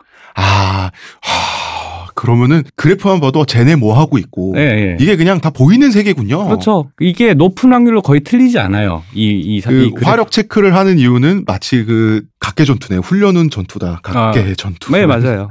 그래서 팬덤형의 특징은 사실은 화력이 그러니까 대중에 비해서 상대적으로 적은 소수의 특공대가 음. 특공대라고 한 말이 이상하죠. 팬덤이 음. 집중적으로 스트리밍을 하다 보니까 나타내는 특성이 그래프에 보여요. 네. 음. 그리고 그런 식으로 중복 스밍을 한 스트리밍을 중복 스밍이라고 이제 이제 듣는 분들 스밍이 뭔지 줄여 말해도 이제 이해하지 아, 않을까요? 음. 줄임말입니다. 네, 스트리밍의 줄임말입니다. 그래서 중복 스밍을 할 필요가 없죠. 사실은 이제 일반 대중 예를 들어서 뭐 탑 100을 돌리거나 뭐 음. 자기가 좋아하는 거 듣으시는 분들 이야 이게 플레이리스트 만들어서 그냥 돌리기는 해도 그게 뭐 한 시간 단위로 막 반복되게 하고 이러진 않잖아요. 음. 그러니까 이용자 수가 배분이 돼요. 이렇게 특정 시간대에 몰리지 않고 리스닝 양상이 음. 이렇게 몰려 있지가 않아요. 그러다 보니까 그래프가 안정적인 양상 이렇게. 그렇겠죠. 음, 뭐 예. 밤에 공부하려고 듣는 사람, 자기 전에 듣는 사람, 뭐 일할 때 그냥 지- 직장에서 틀어놓는 사람 여러, 여러 가지 형태가 네네. 되니까. 음. 그러니까 이제 팬덤들이 네. 이렇게 차트만 보고도 그래프만 보고도 음. 어떤 일이 벌어졌는지를 알게 될 수밖에 없는 상황까지 이르렀는데 네. 그러다 보니까 그 닐로 사태 아 사건 이거 첫 고발을 시작한 게 아이돌 팬덤이란 말이에요. 네네. 이상하거든요. 보기에. 왜냐하면 전에 본 적이 없는 그림을 그리고 있으니까 음. 이상한 거예요. 그러니까 차트에 대한 전문성을 이미 가지게 됐는데 네네. 가지게 됐으니 이상한 걸 확 알고 확 문제 제기를 하고 오히려 어 해당 분야의 기자들이 음. 그 뒤늦게 따라왔잖아요. 그렇죠. 예, 그런 좀 이렇게 어떤 대중과 네. 전문 기자의 역전 현상이 이렇게 일어났거든요. 심지어 멜론 멜론 직원들보다도 잘 알걸요 이분들이? 그, 그렇게 좀 그래 네. 왜 주식 오래 하신 분들도 네. 그래프만 쫙 보면 턴내 텄어 막 이러잖아. 네. 그런 식의 이제 그게 있었을 건데 바로 이 그래프라고 하는 게 이제 성적이란 말이에요. 네. 성적. 그 성적이란 말을 한자풀이를 보면 약간 자산 의 느낌 음. 하고 좀 비슷하거든. 뭔가 그러니까 이제 재화 창출 가능한 자산인 어, 어, 거지. 그러니까 그래서 성적표라 그러잖아. 네. 네. 이거 얼마짜리다라고 하는 건데 거기에 이 얘기는 저희가 진짜 길게 하겠습니다만 아이돌 팬덤은 자기가 이제 지지하는 아티스트의 성적 네. 여기에 굉장히 집중한단 말이에요. 예, 예. 굉장히 집중하고 이런 모습들을 그 윗세대들 음. 나이 든 세대들은 오바라고 생각한다든지 관심이 없다든지 좀 한심하게 본다든지 이렇게 내밀하게 이해는 못 하고 있어요. 그러니까 그게 이제 우리 예를 들어 이제 기성세대들, 기성세대들이 음악을 들었던 방식을 생각해 보면 그런 거예요. 왜냐하면 기성세대들은 내가 좋아하는 음악가가 있어. 그럼 그 음악가의 음악을 열심히 듣죠. 예. 그리고 조금 더 나아가면 그 음악가가 좀 잘 됐으면 좋겠는데 뭐 예를 들어 제가 옛날에 공연 갔던 메탈리카가 있는데 네, 네. 메탈리카 잘 됐으면 좋겠어요. 근데 메탈리카가 안 좋은 일이 있다고 해서 내가 그렇게 상처를 받고 그러지는 않아요. 네. 물론 그렇다고 해서 메탈리카가 갑자기 뭐 나쁜 일로 있어서 얼마 전에 그 우리 저기 누구야 우리 박 박사가 좋아하는 사운드 가든의 보컬리스트가 아, 자살한 예, 예. 것처럼 크리스 코넬이 자살한 것처럼 예. 그런 일이 최진실 씨가 자살하신 것처럼 그런 일이 있으면 우리도 상처를 받지만 그 사람의 인생의 어떤 곡선이나 그 사람의 그 상승의 곡선이 나의 그걸로 동일시하지는 않죠. 크게는 일반 네. 대중들은 음. 그러다 보면 뭐가 있냐면 걔가 예를 들어 100만 장을 파는 거랑 120만 장을 파는 거랑 200만 장 파는 거랑 뭐 물론 그분의 그 몰고 다니는 차의 종류는 바뀌겠지만 우리가 그것까지 신경 쓰지는 않는다는 거지. 그렇죠. 보통 지금 대표님이 말한 수준의 네네. 말한 정도의 팬덤이라고 하는 건 이런 거잖아요. 그 사람이 자기 음악을 음. 하면서 자기 음악을 발전시키면서 행복했으면 좋겠다. 그죠? 어, 예. 그 정도 자기. 그러니까 음. 김광석 좋아한다 정도지. 음. 예. 근데 그거는 그거는 매달 몇째 주에 몇등 했다라고 하는 성적하고는 관계가 없잖아. 김광석이 예를 들어 우리로 치면 옛날 이런 표현이죠. 언더그라운드 가수였잖아요. 네, 예. 그러면 가요 톱10에서 1위 찍는 가수는 아니었다고요. 음. 근데 그때 김광석을 좋아하는 팬들이 가요 톱10의 탑10이 안 됐다고 해서 그것을 한탄해하거나 안타까워하진 않는다고요. 그쵸 이제 그랬는데 우리는 우리 팬이니까. 네. 음. 지금은 성적에 집중한다는 거죠. 그죠. 그러니까 왜, 성- 왜 이러냐는 거죠. 단순히 성적뿐 아니라 모든 것에 집중을 하죠, 사실은. 음. 일거수일투족에. 그게 왜 그렇게 됐냐고 생각해 보면은 사실 왜 그렇게라기보다는 그냥 그런 사회가 된 거에 가까워요. 예를 들어서 말씀하신 김광석 씨가 이제 가장 활발하게 활동한 거의 마지막 90년대 초까지였죠. 네. 이제 돌아가기 전까지. 이제 고무렵에 누가 나왔냐면 이제 서태지 씨가 나왔어요. 서태지 예. 또 나오는군요. 네. 아니 뭐 음, 뭐. 빼놓을 수가 없습니다. 아니 그러니까 이 양반은 서태지 이전과 이후로 나뉘어요. 많은 것들이. 아니 반도의 음악계에서 가장 충격적인 존재를 만약에 1, 2부터 세우면 네. 1위는 무조건 서태지죠. 예. 그러니까 그- 서태지가 인기가 많았다가 아니라 서태지한테 주목해야 되는 건 인기의 형태가 달라졌다는 거예요. 인기의 형태가 예, 달라졌다. 소비하는 방식이 달라졌다고도 할 수 있고 그러면은 서태지 이전과 이후를 나누면 서태지 이후에 소비하는 방식이 어떻게 달라진 거죠? 한 단어로 얘기를 하자면 사실 아이돌이라는 것이 아이돌이라는 개념이 적극적인 기획의 대상이 됐냐 안 됐냐는 거예요. 가수 혹은 아이돌이 기획이 돼서 뭘 팔아먹냐 하면 인격을 팔기 시작하는 거예요. 인격을 팔다고 하면 말이 너무 거칠죠. 그럼 제가 이렇게 한번 순화해 볼까요? 이제 아이돌 이전까지, 그러니까 서태지 이전까지 네. 아이돌이 아니라면 아니라면 아티스트는 노래를 부르는 사람이고 음. 노래라고 하는 컨텐츠를 팔고 예. 이렇게 이런 관계인 거죠 당연히. 네네. 근데 아이돌이라고 하는 것은 작사 작곡만 기획하는 게 아니라 그것을 구현하는 사람까지 기획해서 네. 사람까지 그 환타지로 파는 거죠. 그게 그. 이전에도 그런 양상 자체는 사실 있었어요. 그죠, 있었죠. 그런 예, 뭐, 그뭐 옛날에 이제 락밴드 그룹이라든가 어 누가 자살했는데 따라서 자살했다든가 뭐 이런 식으로 굉장히 과몰입된 상태의 팬들은 있었어요. 근데 이제 그건 결과적인 현상이지. 그렇죠. 처음부터 산업적인 기획은 아니었다. 그렇죠. 근데 어느 순간에 이제 대표적으로 일본에서 특히 일본에서 그런 아이돌이라는 형태의 가수를 내놓으면서 이분들이 노리 이 사람들이 노린 건 뭐냐면 단순히 음악이 아니라 음악을 포함한 하나의 인격, 캐릭터를 적극적으로 어필하기 시작하는 거예요. 그렇게 되면 무슨 현상이 벌어지냐면은 음반만 팔리는 게 아니라 이 가수, 이 아티스트, 이 연예인에 관련된 모든 상품이 다 부가가치가 창출이 되는 거예요. 음. 옛날에는 이제 이런 거죠. 내가 좋아하는 아티스트가 어떤 인격이나 어떤 캐릭터가 있으면 그게 사실 플러스 알파였어요. 아, 왜 내가 좋아하는 가수가 음. 뭐 기부도 잘하고 성격이 좋다 그러면 더 좋아지잖아요. 그렇죠, 그렇죠. 뭐 흔히 말하는 요즘에 뭐 너 이 가수 아니야? 사실 이 가수가 또, 하, 또 이런 면이 있어 하면서 이렇게 그런 거 이건 진짜 플러스 알파예요. 음. 그런 것까지 있으면 인기 상승에 도움이 될지언정 그게 주는 아니었다고. 그쵸. 주는 걔의 음악이었지. 그렇죠. 그래서 아이돌스러운 인기가 있었다면 예전에 그러면은 포스터 있잖아요. 이렇게 오다 가다 음반점에 있는 포스터를 얻어와서 음. 벽에 붙였죠. 잡지에서 오렸거나. 음. 그리고 옛날에 이제 그 우통을 벗어 제 끼고 기타를 든 예. 락커들이 네. 그런 포스터에 많이 이제 찍혀 있었죠. 음. 네, 그런 것들 사서 사서 붙이는 경우도 있는데 그게 어떤 적극적으로 상품으로서 기획되지는 않았죠. 그런 것들이. 근데 이 플러스 알파가 부가가치를 창출한다라는 거에 주목을 하게 된 거죠, 사람들은. 그러니까, 그러니까 어떤 락커가 인기를 끌어가지고 방방곡곡에 포스터가 붙어 있으면 음. 그건 결과적인 현상인데 그렇죠. 아이돌이라고 하는 그 아이돌 기획이라고는 처음부터 그 포스터를 팔 것까지 기획을 하고 그렇죠. 들어가는 게 다르다는 거죠. 서태지 씨도 그게 굉장히 구체적으로 기획된 건 아니었을 테지만 음. 근데 어느 정도 그런 원형을 제시했고 그런 식의 마케팅에 성공한 첫 번째 가수인 건 거죠. 적어도 서태지 씨는 어느 시점 이상부터는 본인이 그걸 인지를 했다는 거죠. 그렇죠. 그 철저하게 기획해서 나오죠. 그러다 보니까 음, 음. 내가 무슨 행동을 할 거고 무슨 말을 할 거, 어떤 상품을 내놓을 것이며 앨범 발매하는 형태, 앨범을 발매했을 때 사람들이 할 반응을 예상해서 파생되는 어떤 여러 가지 수익 사업들을 갖다가 적극적으로 기획을 했죠. 그러니까 생각해 보면 이런 거예요. 서태지 이전의 가수는 아무리 자기가 컨셉이 있는 어떤 엔터테이너라 그래도 서태지 씨처럼 적극적으로 왜 어떤 앨범에서는 빨간 머리하고 음. 어떤 에서는 의상 자체를 이번 락이니까 어떤 아예 의상과 컨셉을 우리 팀을 완전히 다 바꾸고 네. 그런 바꾼 형태에서의 어떤 그런 모든 그 뭐랄까 세계관이라고 할까 활동하는 어떤 그런 거 비주얼이라든 여러 가지를 다 컨셉을 기획을 해가지고 적극적으로 차용을 하는데 사실 그 이전엔 그런 건 아니었어요. 네. 그 이전엔 사실 가수들은 약간 현타 온 상태랄까. 네. 아 노래는 노래만 잘 부르면 되지라는 느낌. 예. 굳이 하면 뭐 자기들끼리 뭐 통기타 가수는 청바지 입고 뭐 이런 정도의 수준이었다면 서태지 씨가 매번 컴백할 때마다 굉장히 다른 사람들이 보기에는 과한 네. 그 시대 기준으로 예, 예. 어떤 몰입된 상태에 뭐랄까 그 완전 일체화된 예, 컨셉으로 등장했다는 걸 생각해 보면 알 수 있을 것 같아요. 그래서 신비주의란 말이 이제 서태지 때문에 많이 유행이 됐잖아요. 사실 엄밀히 얘기하면 신비주의는 노출을 안 한다는 측면에서 많이 얘기, 사람들이 언급을 하는데 이건 노출을 안 하는 게 아니라 컨트롤할 수 없는 것은 노출하지 않겠다에 가까운 거예요. 아. 컨트롤 할 수 있는 것만 노출하겠다는 음. 거예요. 그 아티스트에 대한 적극적인 이미지 관리가 굉장히 중요해지죠. 왜냐하면 자기가 제시한 캐릭터가 무너지면 안 되니까. 그리고 또 이런 느낌도 있어요. 앨범 1집, 2집, 3집을 이제 시즌 1, 2, 3라고 하면 전혀 다른 느낌, 다른 세계잖아요. 네네. 그러니까 처음부터 다시 재소비해야 돼. 네, 예, 예. 모든 것을.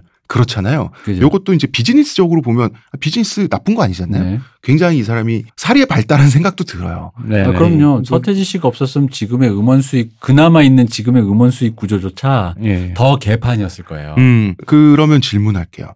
음악이 있으면 네네. 만드는 사람이 있고 만든 사람은 창작자로서 어, 내가 좋은 음악 만들려고 머리를 쥐어짜놓고 참- 잘 만들면 되고 그 음악을 소비해서 내가 즐거우면 되는데 네. 음악과 인격이 분리되지 않는 아이돌이 나오면 네네. 이제는 그 아이돌을 사람 자체를 팬은 음. 사랑할 수밖에 없잖아요. 그러니까 그 상태를 만드는 것이 마케팅 핵심인 거예요. 음. 충성도 높은 그러니까 다른 말로 했을 때 이 충성도 높은 팬을 만드는 게 이 산업의 핵심인 거예요. 그러니까 충성도가 높아지면 뭐가 달라지냐면은 예를 들어서 그 전에 좀 안 좋은 이미지였던 가수들이 예를 들어 있다면 그럼 노래가 좋아. 노래가 좋은데 이 사람이 안 좋은 사건에 휘말렸어. 그러면은 노래는 좋으니까 노래를 소비하면 되고 혹은 이 사람이 내가 호감을 갖고 있었는데 사람이 관심을 안 주면 돼요. 그죠? 그런데 이 캐릭터 자체, 이 사람의 인격 자체에 대해서 충성도를 가지게 되면 이 사람이 뭔가 안 좋은 일이 휘말렸을 때 그것에 대해서 되게 적극적으로 걱정을 하게 되죠. 그러니까 이 사람의 성공이 나의 성공이고 그렇죠. 이 사람의 실패가 나의 실패가 되니 예. 그런 보여지는 팬덤들의 모습이죠. 어떤 아이돌 가수가 뭔가 안 좋은 일에 휘말렸다. 그럼 그걸 덮기 위해서 예. 팬들이 막 움직이잖아요. 엄청나요. 그, 그래서 제가 그 아이유 씨 공연을 이제 2015년에 갔는데 그때가 제제 사태 일어난 음. 직후였어요. 네. 그래서 아이유 씨가 중간에 이제 코멘트를 공연 중간 중간 캠- 코멘트를 계속 하잖아요, 가수가. 음. 그때 했던 말 중에 제가 아직도 기억에 되게 인상적으로 남았던 말이 그 이제 인터넷상에서 웹- 온라인상에서 혹은 오프라인에서 여- 적극적으로 아이유 씨를 변호하는 많은 사람들이 있었죠. 네.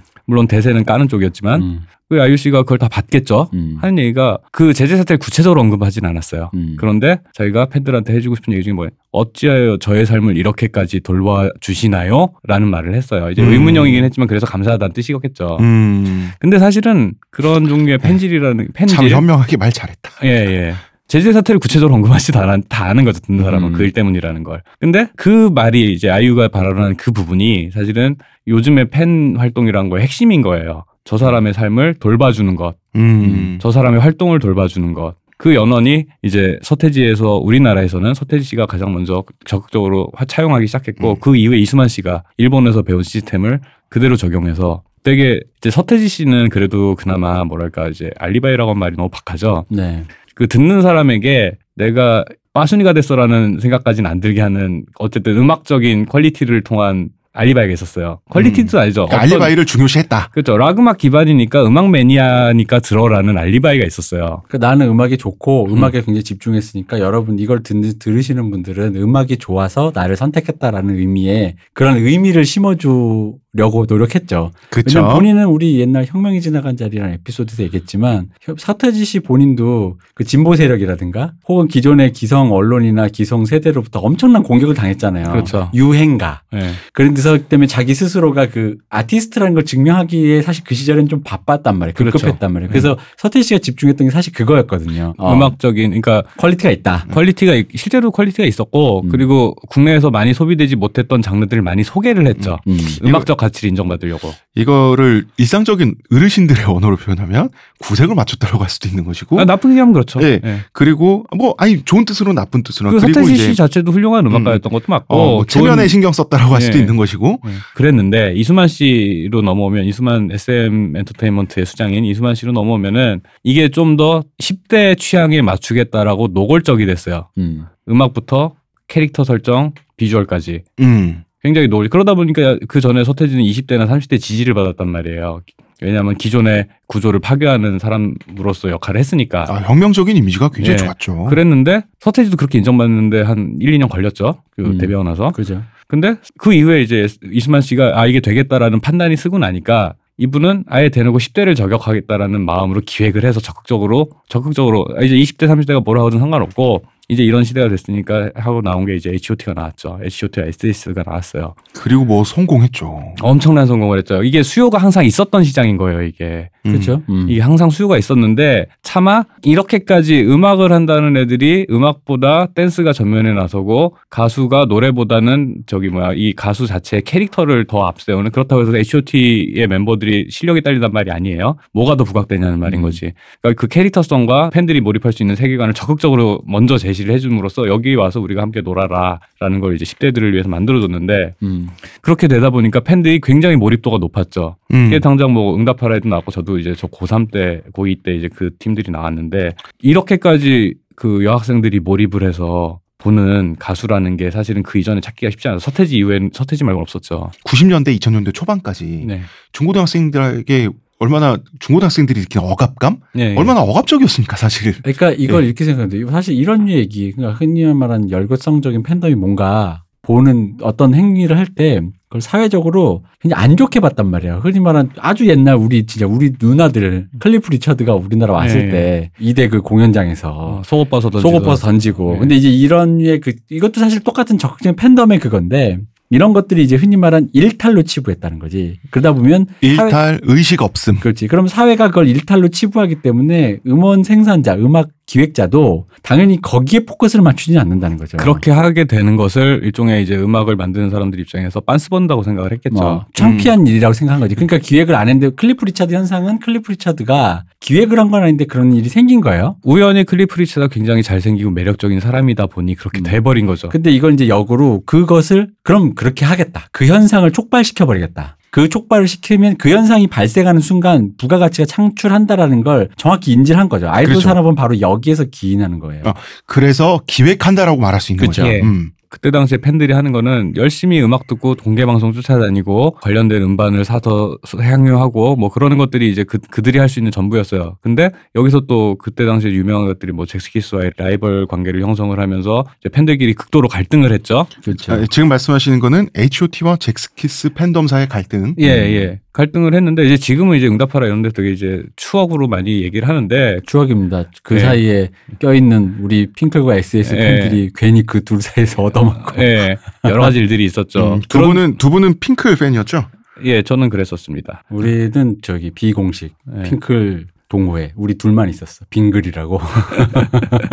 지금하고는 전혀 다른 종류의 팬질을 했었죠. 네. 네. 아유 장하십니다. 예. 네. 그랬었는데 그런 갈등이 있었는데 그때는 그 갈등이 그냥 공연장에서 이제 방송국에서 맞췄을 때 욕 좀 하고 서로 그때만 이제 PC통신 시절이었죠. 온라인에서 해봤자 뭐 그냥 욕하고 그게 끝이었어요. 그래서 그때는 사실은 그런 경쟁을 통해서 할 수 있는 활동이라고 해봤자 서로 보면 기분이 안 좋다. 너 나 너네 별로다. 너네 뭐 했지 않냐라고 음. 비방을 하거나 욕하는 이게 땡이었어요 사실은. 아, 쟤네 팬들은 얼굴도 못생겼더라. 네네. 그래봤자 뭐 한- 그때 당시에도 뭐뭐 앨범이 얼마나 더 팔렸냐고 서로 싸우긴 했는데 음. 문제는 그때는 지금보다 더한 그 차트 혼란기였기 때문에 냉정하게 뭐 이랬다 저랬다라고 말할 만한 지표라는 게 별로 없었어요. 음. 그래서 왜- 그때 생각을 해보면 이런 거죠. 차트가 뭐 가요 톱10도 있고 공식적이라기보다는 왜 사람들 눈에 걸리는 그렇죠. 공- 예. 가요 톱10이라든가 음악 방송 차트인데 그때도 막 이런 얘기가 있었어요. 뭐 락을 살리자, 인디 음악 뭐뭐 하자 뭐 이래가지고 인디 음악도 뭐 출연 할당을 해야 되는 거 아니냐부터 시작해서 아예 순위를 없애자. 네네 그렇죠. 순위를 없애 그런 논의들이 많다 보니까 흔히 말하는 공신력 있는 차트에 대해서 오히려 그 당시에 의구심을 가진 거지. 차트가 음. 있어봤자 유행가. 인기 있는 가수 혹은 10대가 제일 파워가 있으니까 10대 위주로 재편되니 가요 톱텐은 옛날에 네. 태진아도 나오고 조용필도 나오고 그 그때 아예 트로트를 따로 분리해서 하기도 했었고 뭐 여러 가지 방식들을 추구를 했었죠. 근데 그러니까 기성세대가 음악 방송을 보지 않게 되는 어떤 시발점이 되는 거예요. 아, 그러다 아, 보니까 차- 맞아요, 맞아요. 차트를 안 보려고 하는 거예요. 옛날에 가요 톱텐은 우리 엄마 아빠도 봤다고. 애들도 보고 애들도 뭐 애들이 좋아하는 애들도 한 명 나오면 음, 가수들이 다 나왔어. 일종의 그 쿼터제가 있었다고. 네네. 이게 어떤 전통 가요라고 그래가지고. 그런데 이제 이게 그게 아니라 무조건 10대들 위주로 어떤 화력이 있는 사람들 위주의 어떤 인기 있는 아티스트 위주로 재편하니까 그 프로그램 자체가 이제 기성세대의 손은 떠나는 거죠. 그러다 보니까 이제 차트를 없애자느니 뭐 의미가 뭐, 없다. 어, 의미가 없다니 다시 부활하자느니 예, 예. 뭐 쿼터제가 있다느니 예, 예. 할당제 있다니 그래서 왜 인디 밴드는 어떻게든 최대한 출연시켜서 음악의 어떤 균형을 맞추겠다 하다가 이제 그 카우치 사태가 카우치 사태 같은 거 나, 예. 나오게 된 거죠.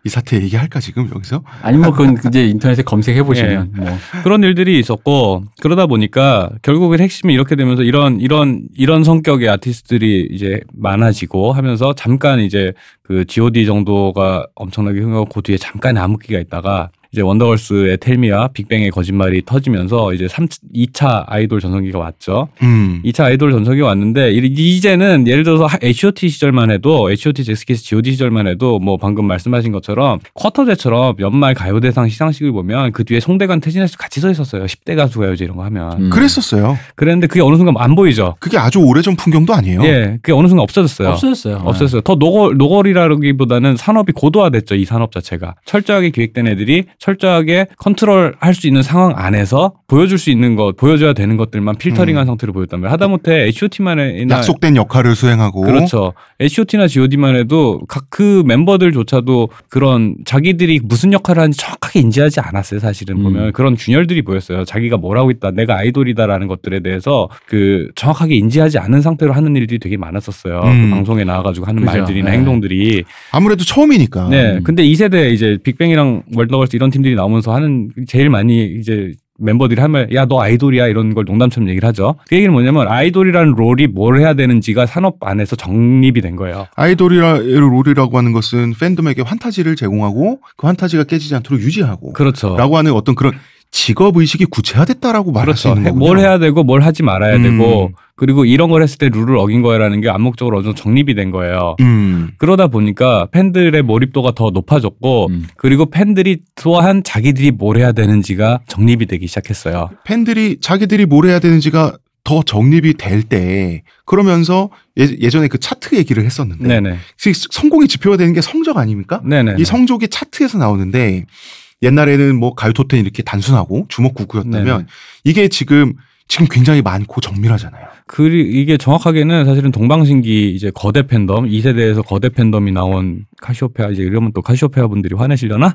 아 근데 그 전에도 네. 그거 있지 그 조성모 성모 말이야. 예. 예. 음. 그런 팬들이 사실은 지금처럼 고도화되진 않았었어요. 지금 이제 3세대 아이돌 팬들처럼 고도화되진 않았는데 그런 분들이 이런 세계가 있다라는 것에 대해서 인지하고 그 단초들을 마련하기 시작했죠. 그죠. 그래서 적극적으로 그 무슨 일이 있을 때마다 열심히 이제 관리 이제 전에 얘기했던 고나리 음. 관리의 오타 고나리 관리 게시판 관리하고 말씀하신 대로 성적 관리도 하고 음. 그리고 방송국에 조공을 보내기 시작해요. 음. 우리 오빠들 잘 봐주세요. 그래서 선물을 보내기 시작해요. 음. 여기서 이제 조공이란 건 이제 우리의 아티스트가 어쨌든 그 프로에 출연하는데 같이 출연하는 사람, 그 프로를 만드시는 분. 예. 그럼 이제 왠지 그런 거 있잖아. 우리도 이런 그런 데 갔을 때 우리가 제일 말단이고 그러면 기가 죽고 그럼 사람들이 좀 돌봐줘야 좋은데 이제 그런 의미에서 이제 잘 봐달라는 의미로 조공을 돌리는 거죠. 그런 것들이 그 시절부터 이제 시작되기 시작했는데 이제는 그게 아예 시스템이 됐어요. 촌지가 한류에 비친 영향.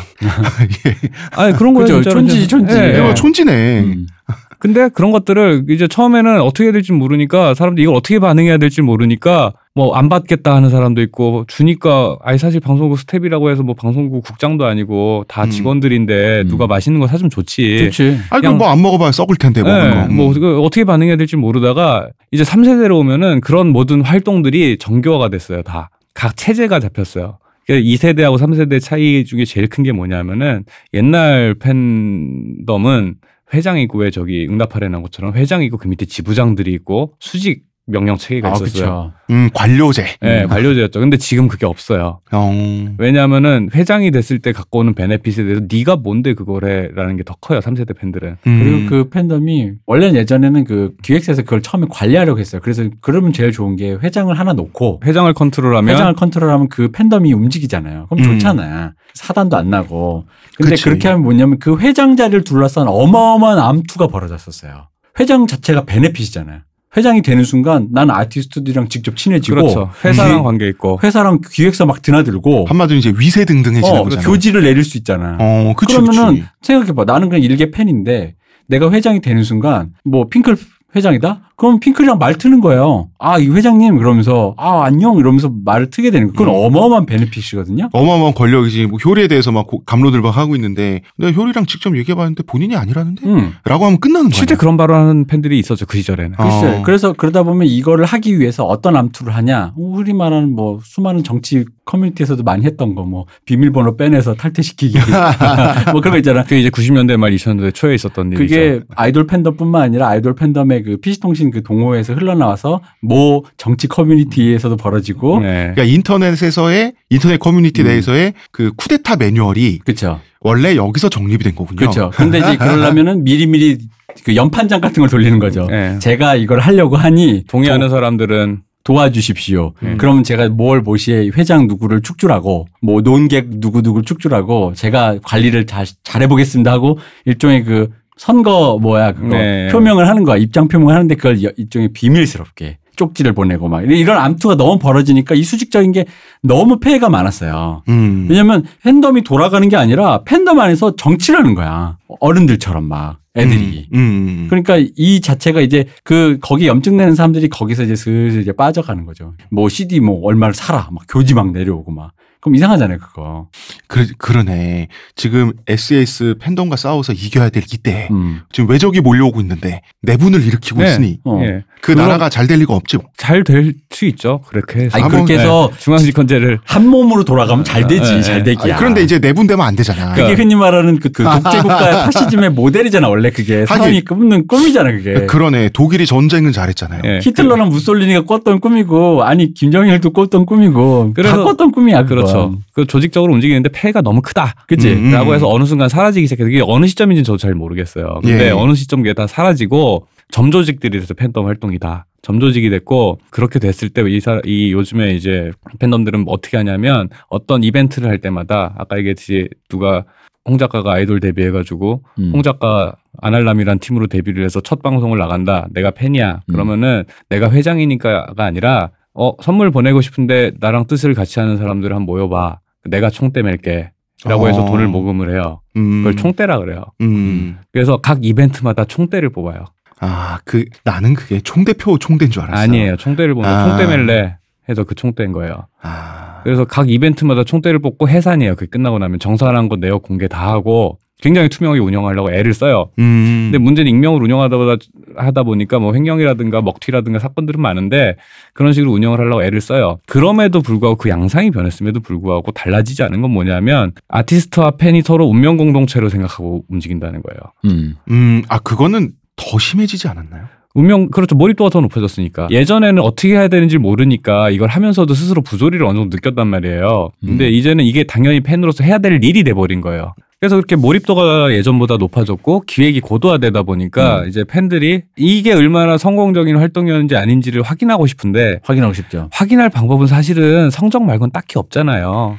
그건 사실 그래. 예, 음. 성적 말고는 딱히 없고 사실은 이제 그 경쟁도 심해지다 보니까 음. 확인하고 싶은 마음에다 플러스 뭐냐면 경쟁이 심해지니까 저 팀이랑 우리 팀이랑 내가 더 낫다고 말을 하고 싶은데 음. 체감상 우리가 더 높아 더 인기 많아. 어 내 주변에는 너 홍 작가를 더 좋아하던데 아니야 내 주변에 이 대표가 더 인기 많던데.라는 말은 아무 소용이 없는 말이 되는 거예요. 그건 음. 하나만 한 말인 거야. 그러니까 아날람을 듣고서는 이 대표의 언급이 더 많았다. 홍 작가의 언급이 몇, 몇 회였다라고 측정을 하기 시작하는 거예요. 음. 측정할 수 있는 모든 걸 나노 단위로 다 측정을 해요. 음. 그러다 보니까 예를 들어서 요즘에 막 SNS 언급량 막 구글 트렌드 이런 것까지 다 측정을 하거든요. 음. 그러다 보니까 그 중에 대표가 되는 차트들 멜론, 한터, 가온 뭐 이런 차트들은 이제 팬들이 거의 가- 나노 단위로 어떤 식으로 적용이 되고 어떤 식으로 해야 더 높게 성적이 나오고 이런 것들을 완전 깨고 있는 거예요. 음. 그걸 통해서 줄 세우기를 하는 거예요. 우리가 더 낫다라는 걸 확인하고 싶어서. 결국은 숫자와 기록이 중요한 이유는 그 외에 증거가 없고 예. 그 성적이라고 성적 표잖아. 예. 그죠. 여기서 핵심은 성적표라는 거. 그렇죠. 그 표를 만들기 위해서 팬덤들은 그렇게 노력을 한다. 예. 왜냐하면은 그게 우리의 성과니까. 그러니까 부모님들이 우리 애 공부 잘한다라고만 말하면 아쉽잖아. 음. 우리 애가 이번에 과기고를 갔어요라는 음. 과기고 그- 그걸 보여주고 싶잖아. 결국 어디 갔냐? 어, 그 사실 그 되게 구체적인 지표가 이건 당연히 사람에게 기본 심리거든. 예. 아니 하다못해 아무것도 안 걸려 있는 동네 축구도 일단 이기고 싶어 하는 게 사람 심리인데 음. 그걸 심지어 누군가 측정해주기 시작하면 당연히 이기고 싶죠. 호승심이 생긴다고요. 음. 그리고 저렇게 해서 기뻐하는 저 모습을 보여주고 싶은 거, 보고 싶은 거예요. 음. 그렇게 됐으면은 이 경쟁이라는 게 과열이 됐잖아요. 예. 과열이 됐고 고도로 과열이 됐고 고도화 시키는데 팬들끼리 그러고 있으면은 사실은 이 김을 어른들이 빼줘야 되는데 음. 시스템 안에서 걸러줘야 되는데 가만 보니까 얘들이 그냥 동네 축구였는데 갑자기 상금이 100만 원이 됐다 1000만 원이 됐다 난리가 났네? 음. 돈 되겠다. 필터링을 하는 게 아니라 더 부추기는 거 더 싸우라고. 사람이 몰려 있는 건 돈이 된다라는 걸 느낀 거죠. 어, 그러니까 그거죠. 싸우고 있으면 음. 예. 사람들이 드잡이를 하고 있으면 누군가 말리지만 음. 누군가는 엿이 왔어요 하면서 예. 여기서 그죠. 그렇죠. 사탕 팔러 등장을 네, 하죠. 네, 예. 네. 아프리, 아프리카로 구경- 중계하면서 어, 별풍선 네. 자기가 네. 받는. 그렇죠. 구경꾼들 모아놓고 옥수수는 제가 팝니다. 그 음. 모 사이트 의뢰인 것처럼. 그렇게 해서 그러면은 어른이 됐든 옆에 있는 상식을 갖고 있는 사람이면 이렇게 서로 멱살 잡고 주먹질하고 있으면 음. 무슨 일인지 모르겠으나 시시비비를 가리려면 조금 떨어져서 말로 해라. 음. 라고 하던가 아니면 들어보고 내가 판단을 하겠다라던가 음. 아니, 뭔가 합리적인 해결책을 제시를 해야 되는데 아닌 거야. 여기에 사람들이 몰려서 판돈이 올라가니까 신이 난 거예요, 여기서. 음. 그러니까 거기다가 그 판을 그 싸움터를 제공을 하고 거기에 몰린 사람들에게서 요금을 받고 이러면서 그 판을 키워가지고 더 격렬하게 싸우게 만들고 있어요. 그 이렇게 생각을 하는 거죠. 아, 어 이걸 어떻게 정화시켜갈까 이런 고민을 하는 게 아니라 음. 네. 거기에 있는 이제 돈과 힘이 있는 어른들이 그런 생각을 하는 게 아니라 판 벌어졌다. 좌판 깔자.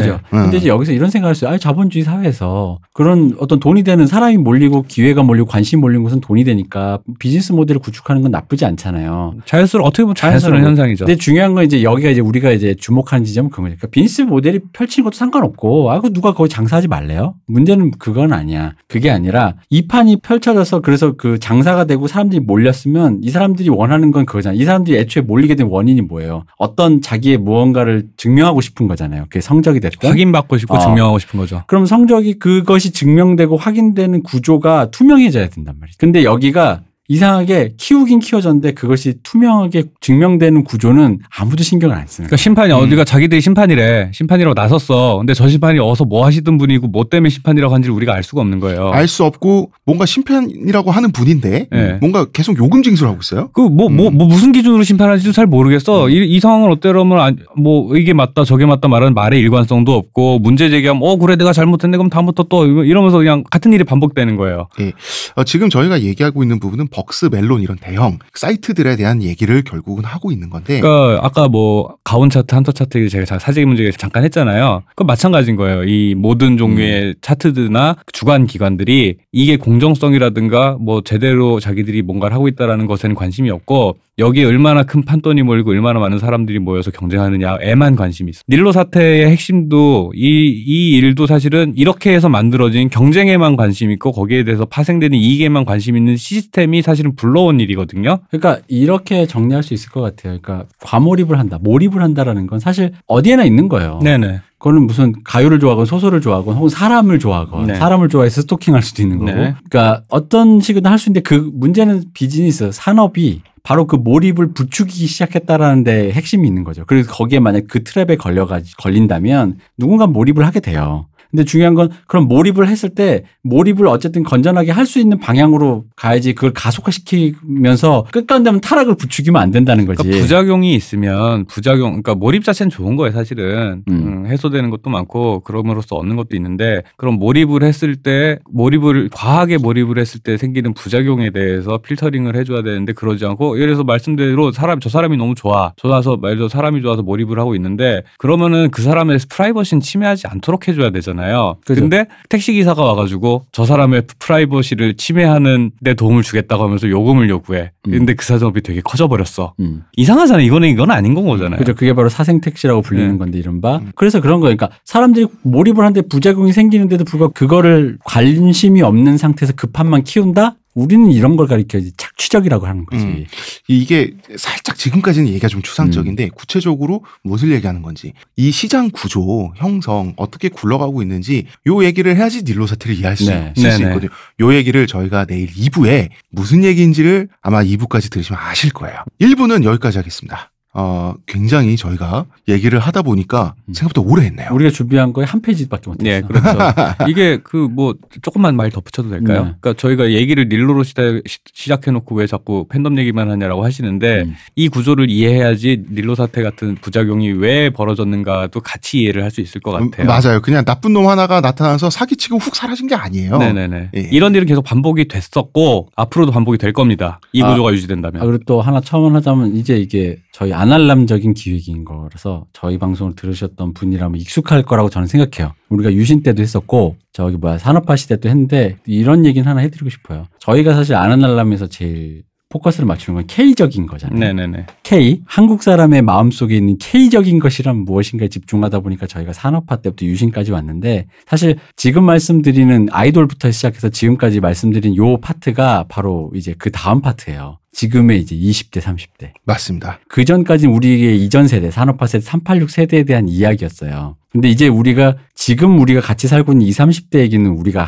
아무도 하지 않는다는 거지. 음. 근데 여기에 어떤 K적인 요소가 여기에도 있다는 거죠. 우리가 음. 산업화나 386에서 밝혔던 K적인 요소는 우리가 충분히 얘기했다면 여기에 이제 이 우리가 집중을 해볼 필요가 있다는 거예요. 아, 안알남이 지금까지 끌고 오고자 하는 그 대주제가 이제 말하자면 한국인의 탄생 대신 한국인의 형성이거든요. 그리고 이제. 부제는 Road to JYP죠. 맞습니다. 자, 이 예. 박진영 씨 곧 등장합니다. 예. 아, 이렇게 우리가 벌써 여기까지 왔네요. 네. 예. 자, 1부는 여기까지 하겠습니다. 문화평론가 이동규 대표님. 감사합니다. 아, 저는 작가 홍대선이고요. 무엇보다 게스트, 스페셜 게스트 박 박사님 수고해 주시고 계십니다. 감사합니다. 네, 감사합니다.